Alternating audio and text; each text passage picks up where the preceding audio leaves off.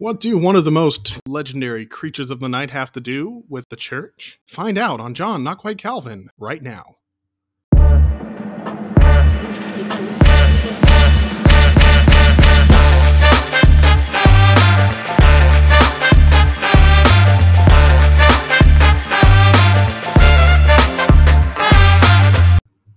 Hello, welcome back to John Not Quite Calvin. I, of course, am your host, John Not Quite Calvin. Okay, so this is kind of an interesting one for you guys. We're going to go ahead and I'm just going to give you guys a little bit of a story here. We're going to go back in time to when I used to be in the military. I know, I know.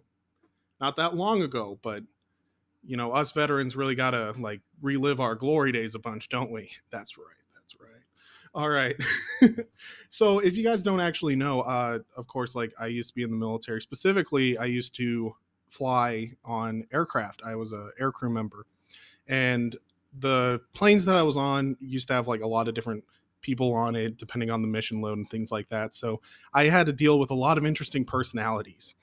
Uh, mainly, though, the personalities I dealt with were from my own squadron, and being in an intelligence squadron, the vast majority of people thought that military intelligence wasn't just a title, but it meant that they were smart for some odd reason. So one day I was flying with one of my crewmates, one of my crew members, and we're in the bus heading back to the plane to fly back to our base. And this guy just stops and he goes, Yeah, I know an awful lot about Christianity. So immediately, of course, being a Christian, my ears just perked right up.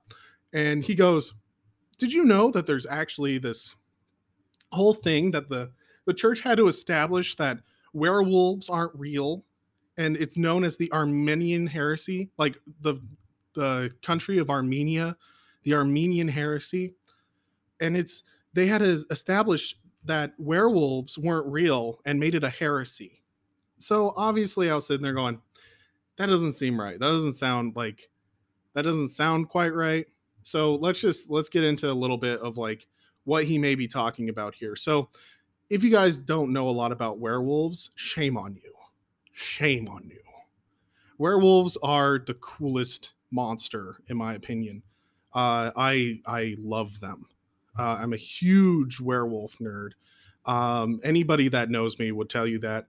Uh, I've got posters of werewolves around my house. I write stories about werewolves. I read stories about werewolves. Uh, they're like I said, they're my favorite monster. I think that they're just the coolest things ever. I think that they're they're really tragic. They're interesting because they're these men who don't quite know if they're still men, but they're not quite animals. They're not fully monsters because they turn back into humans. But the other thing too is just like the way that werewolves come about, like the original folklore and stuff behind werewolves is that they have to be cursed by a witch. Like the very first werewolf had to be cursed by a witch, and the curse was that they would turn into a monster and werewolves have to kill the thing that they love the most the first night that they turn.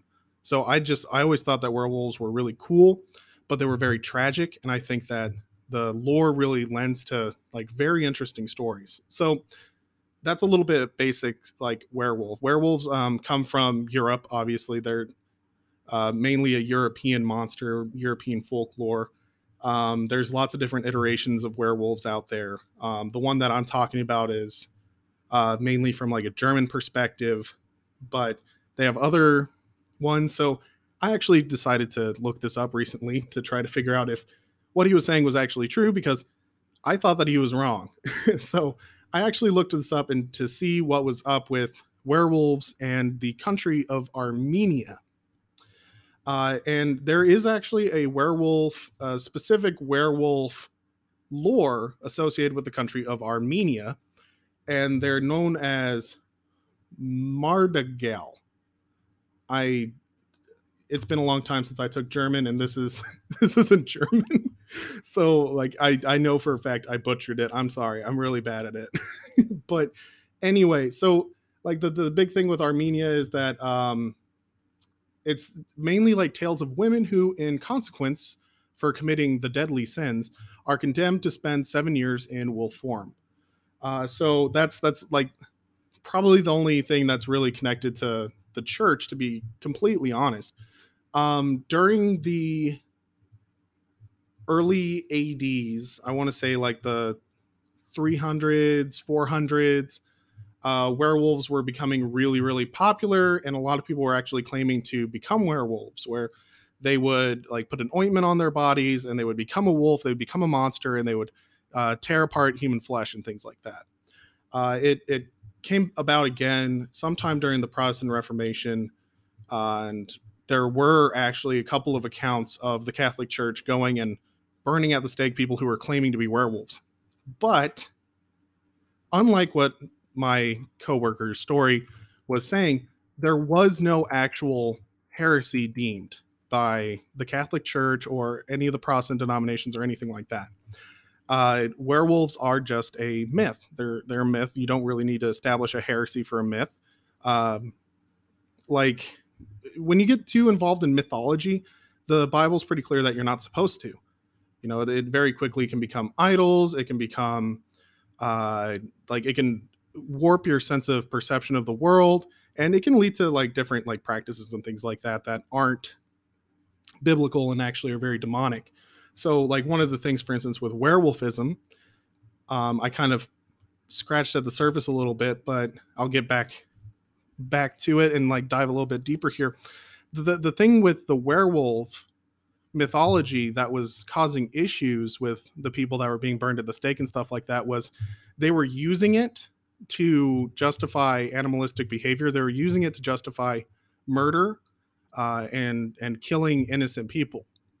And the other thing too was they were trying to accomplish a transformation to become a werewolf, this legendary monster, this legendary beast, through the use of ointments, magic, dark magic, uh, trying to uh, use essentially witches and witchcraft to transform themselves into this this wolf beast that could kill their enemies and just kill innocent people. So that's that's where you kind of start getting into the theological issues with mythology is when you actually start putting it into practice and you start trying to take things out of myth and into reality through the use of like dark magic and darker means. So werewolves in and of themselves, if you just take the mythology, not dangerous, not heretical, uh, nothing like that. Like it's just like a fictional story. You can use it as a story for your children and teach them morals and things like that. But don't try to become a werewolf. Um, so I, I kept looking up though uh, why uh, like Armenia specifically the Armenian heresy, and it turned out that the reason that he specifically thought of Armenia when it came to these this this heresy that the Christians had to deem werewolves as not real um, to make fun of Christians doesn't actually come from history.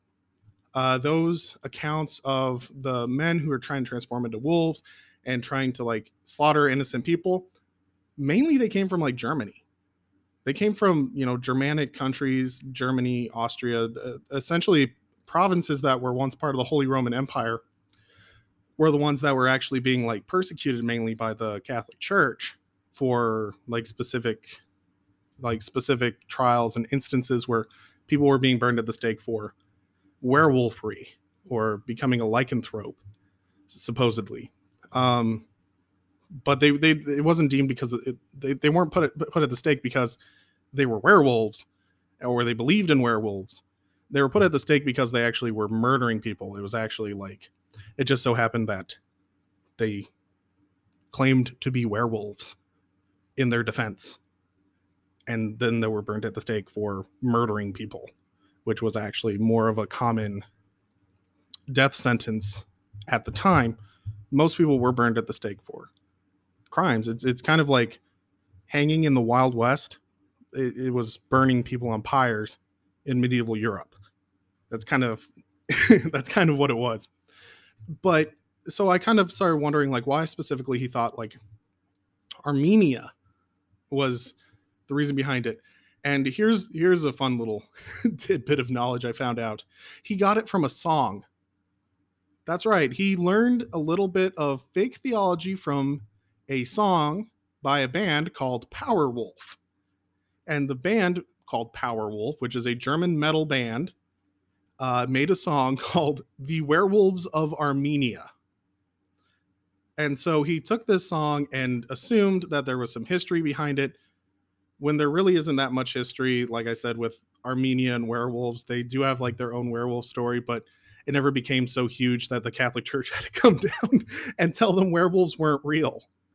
Um, but it comes from a song. That's where like he got all the the the popular idea of Armenia. But he also had heard that there was a thing called the Armenian heresy, but he didn't actually look into what it was. There is a thing called the Armenian heresy, friends. It does not stem from the country of Armenia, though. It stems from a theologian called Arminius. The Arminian heresy, friends, is Arminianism. the heresy is actually the extreme form of Arminianism where you can gain and lose your salvation based upon your own personal choices and will. Where you have the power to overthrow the salvific power of Christ based upon your own choices and actions. That is the Arminian heresy, friends. That human beings and their will are more powerful than God and his saving grace. um, seriously, though, like, um, Arminianism is really a dangerous uh, theological viewpoint, if I'm just being honest, because it makes men out to be more powerful than they really are. And the other thing, too, is that we need to be aware of bad theology and what bad theology results in. Arminianism is a very prominent viewpoint in the United States, and I guarantee you that if they could have their way, I would be burned at the stake for saying things like this by like most of cultural Christianity today.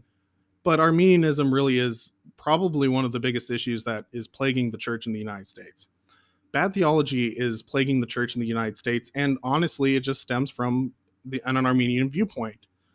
When the church is more reformed in its focus, when the church is more reformed in its understanding of the scriptures, when the church is more Calvinistic in their approach towards the gospel, towards sin, towards other people, and towards themselves, we tend to have things like the Great Awakening, which was actually a resurgence of Calvinistic thought and practice and preaching in the United States. What we get when we have bad theology, such as Arminianism, the overemphasis on free will, the overemphasis on the human understanding and the human part of theology, we get things like the Second Great Awakening, where we get things like Mormonism. And Mormonism, if you really read into the theology of Mormonism, they are super, super Arminian. And the, they claimed that the real issue with the church in the United States was actually that they were too Calvinistic, that they didn't emphasize the free will of man, that they didn't emphasize how powerful man was. And it went to the point where they started claiming that men were gods, that men were heavenly beings that came down to earth. And when they live their lives perfectly, and when they live their lives in accordance with the rules of Mormonism, they would go on to rule their own planets as a god. It got to the point that God became a man in their theology because our free will has to be as powerful as a divine beings, making us therefore divine. Arminianism is one of the biggest issues that caused Mormonism. Mormonism continues to be popular because of their overemphasis on free will, because of their overemphasis on the fact that God needs man. God needs men to be with God in order for God to be fulfilled. Otherwise, if we, by our own free wills, choose not to, he has to punish us, which is bad and it makes him sad. Bad theology causes bad churches. And the thing is that the theology in the Church of the United States, honestly, is absolutely atrocious. It really is. And you know, we we come and we wonder why there are people who are out there like Kenneth Copeland and Beth Moore and Benny Hinn and all of these other like heretical teachers, and they're hugely popular. And we always kind of scratch our heads and wonder, well, why? The thing is that these people are the cancer, but they're the tumors that are appearing because of the cancer. The ultimate cause, the ultimate reason that these people exist is because our bad theology has allowed them to exist. Our bad theology has caused these people to be regarded as, at some level, orthodox enough that we accept what they preach and what they teach. And the thing is that really these people are just like an overemphasis of Cal of not Calvinism, they're an overemphasis of Arminianism. Think about it. Kenneth Copeland is really famous for saying that we are all little gods. Why? Because the thing is that if human beings can overthrow God, we must be God. We must be divine. And the thing is that Kenneth Copeland will tell you that, oh, we have a free will. We have to have a free will that's completely, completely free from the sovereignty and power of God. It can thwart God's plans, it can thwart God's missions. He would tell you that. He said that or things similar to that in his messages. When we have people like Steven Furtick going around and shouting, I am God Almighty, he believes that. He believes that he is a God. He believes that he is divine. He believes that the greatest power that mankind has is our unbelief and that God cannot override our unbelief. We, people, human beings, have to override our own unbelief by our own free will. We, human beings, therefore, are more powerful than God. Therefore, we must be in some way, shape, or form divine. Arminianism and the overemphasis on Arminian doctrines and Arminian thought has resulted in the state of the church today. There is no way around it. Calvinism does not produce these kind of teachers. They can't. It can't. Calvinism constantly says the scriptures are sufficient. The scriptures have to be the guide. The scriptures have to tell us what we believe and why we believe it. When we start deviating from scripture, when we start putting our own ideas and thoughts and actions into scripture and into the Christian life that they're not supposed to be there, like when they're not supposed to be there, we get bad teachers. But the thing is that Calvinism constantly points us to go back to the scriptures, go back to the original sources. That's what we want to do. That's always what we want to do. Good Christians want to go back to the sources. Good Christians want us to read the scriptures. And we want good translations that have as many of the manuscripts as humanly possible. And we want to get as close to the original language and the original meaning of the text as humanly possible. That's what Calvinism produces. That's the, the, the, the greatest things that Calvinism produces. Just, just think about that. The ESV is through Calvinistic teachers wanting to get as close to the original scriptures as humanly possible. That's how the ESV came about.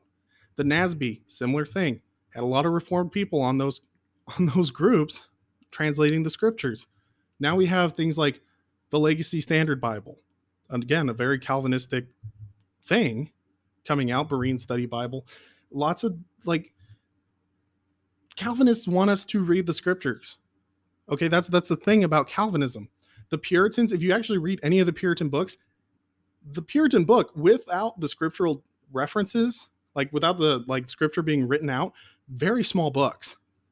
If you actually try to read a Puritan book, and many of them are fantastic, I highly recommend them. Um, the the books that they have are fantastic, but the thing is, you need to have your Bible with you. you need to have your Bible because they reference it so much that it becomes actually like part of the book. Like, in order for them to truly understand and fully understand who God is, they were like, How do I know who God is? He told me. How did he tell me? Through the scriptures. He didn't tell me through personal revelation. When we have bad theology, that's when we want personal revelation. When we have bad theology, that's when we go, Oh, yeah, God has to do something supernatural. He does, by the way. He does actually have to do something supernatural but he does it through means that aren't as supernatural as the Arminians demand.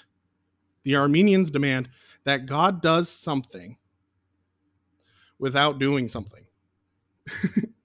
okay, like he needs to do something, but it can't change our mind. It can't change our will. We have to come to the we have to come to it. But the thing is that how is God going to do that? How is God going to open our eyes and open our hearts? For them, it's not as simple as getting into the Bible, having your heart changed by the scriptures, having your heart changed by the word of God, or the gospel being being presented to you in the way that it was presented in the scriptures, in the way that it was written, in the way that the apostles used it, in the way that Christ used it. No, no, heavens, heavens, no. God has to talk to us personally. Why do you think books like Jesus Calling are so popular? People want that supernatural feeling.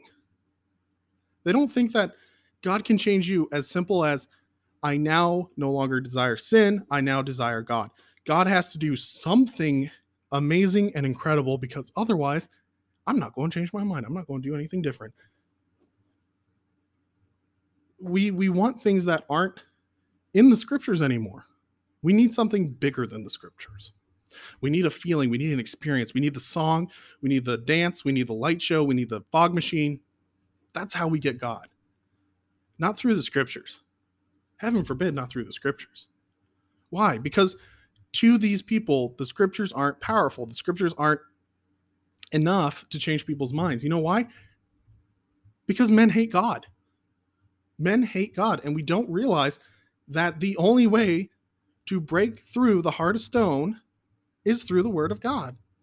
So rather, we would love to have a thousand converts who are fake because we've used non scriptural means, non scriptural methods to get them into the church and to get them thinking that they're Christians than actually preaching the word, telling them what it means, telling them the gospel, and having them changed like that.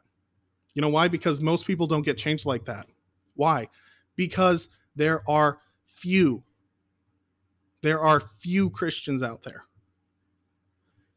God doesn't save the masses, He saves few. The way is narrow to salvation, the gate is narrow to salvation. The road is wide to hell. Why is that? Because the vast majority of mankind will not go to heaven. That's always been the plan, that's always been the case. The only way to heaven is through Jesus Christ. How do you get to Jesus Christ? How do you understand Jesus Christ? How do you follow Jesus Christ? You have to know him. You have to know what he said. You have to know what he taught. You have to know what he said. How do you know that? The scriptures. There is no other way to know Christ as intimately and as thoroughly and as accurately as through the written account of the New Testament. It's as simple as that, friends. We need to be reading the scriptures. We need to be going back to the scriptures. That was the entire point of the Reformation. The entire point of the Reformation was getting people back to the original sources, getting people back to the Bible. Sola Scriptura. Scripture alone was supposed to be the rule and authority of the church. Why have we moved away from that? Why is it now not just scripture alone, scripture, personal feelings, the culture demands, and personal revelation? Why is that? Why is it that we no longer have scripture alone? And the answer is because scripture alone is not powerful enough, quote unquote, to change somebody's mind and free will. You know why? Because most people aren't changed like that. You know why? Because most people will not be changed. There needs to be a supernatural act. It's called regeneration. And it has to come through the Holy Spirit. You know how the Holy Spirit comes into the person's life and manifests himself and changes the person through the preaching of the gospel. Through the preaching of the gospel. Not a watered down version of the gospel that sounds really nice and makes it sound super easy. No, the real gospel. That is the only way that you shall be saved. Christ is the only way, the only truth, the only life. Scripture is the only way, friends. And the thing is that the only way that we're going to have true reformation in the United States is by getting back to sound doctrine. How do we get back to sound doctrine? Through the scriptures. And the thing is that Arminianism is not sound doctrine. It is heretical. It is heretical. It is against orthodoxy. It is against what the Bible says. The Arminian viewpoint is very difficult to defend from the scriptures. That is why books like uh, Chosen but Free are horrible. But then you have books like The Potter's Freedom that drip scripture. Because sound doctrine must come from a sound source. And the only sound source that we have at our disposal is the scripture. So, yeah, who would have thought that some guy in a van talking about a song by a German metal band would come to me coming out of my cage a little bit and talking about how horrible Arminianism is. To be honest, the question is only God, friends. But anyway, I digress. I hope you enjoyed this episode. Thank you so much for listening. If you guys want more content like this, uh, let me know. Uh, send me a comment. We're on Facebook now, John Not Quite Calvin. Um, you can look us up on Facebook. Uh, I post memes there. I post different things there. I make sure that my articles get put up there. If you guys want the main uh, articles, news, things that uh, I put up, uh, go check me out, johnnotquitecalvin.com. And until next time, friends, Soli Deo Gloria.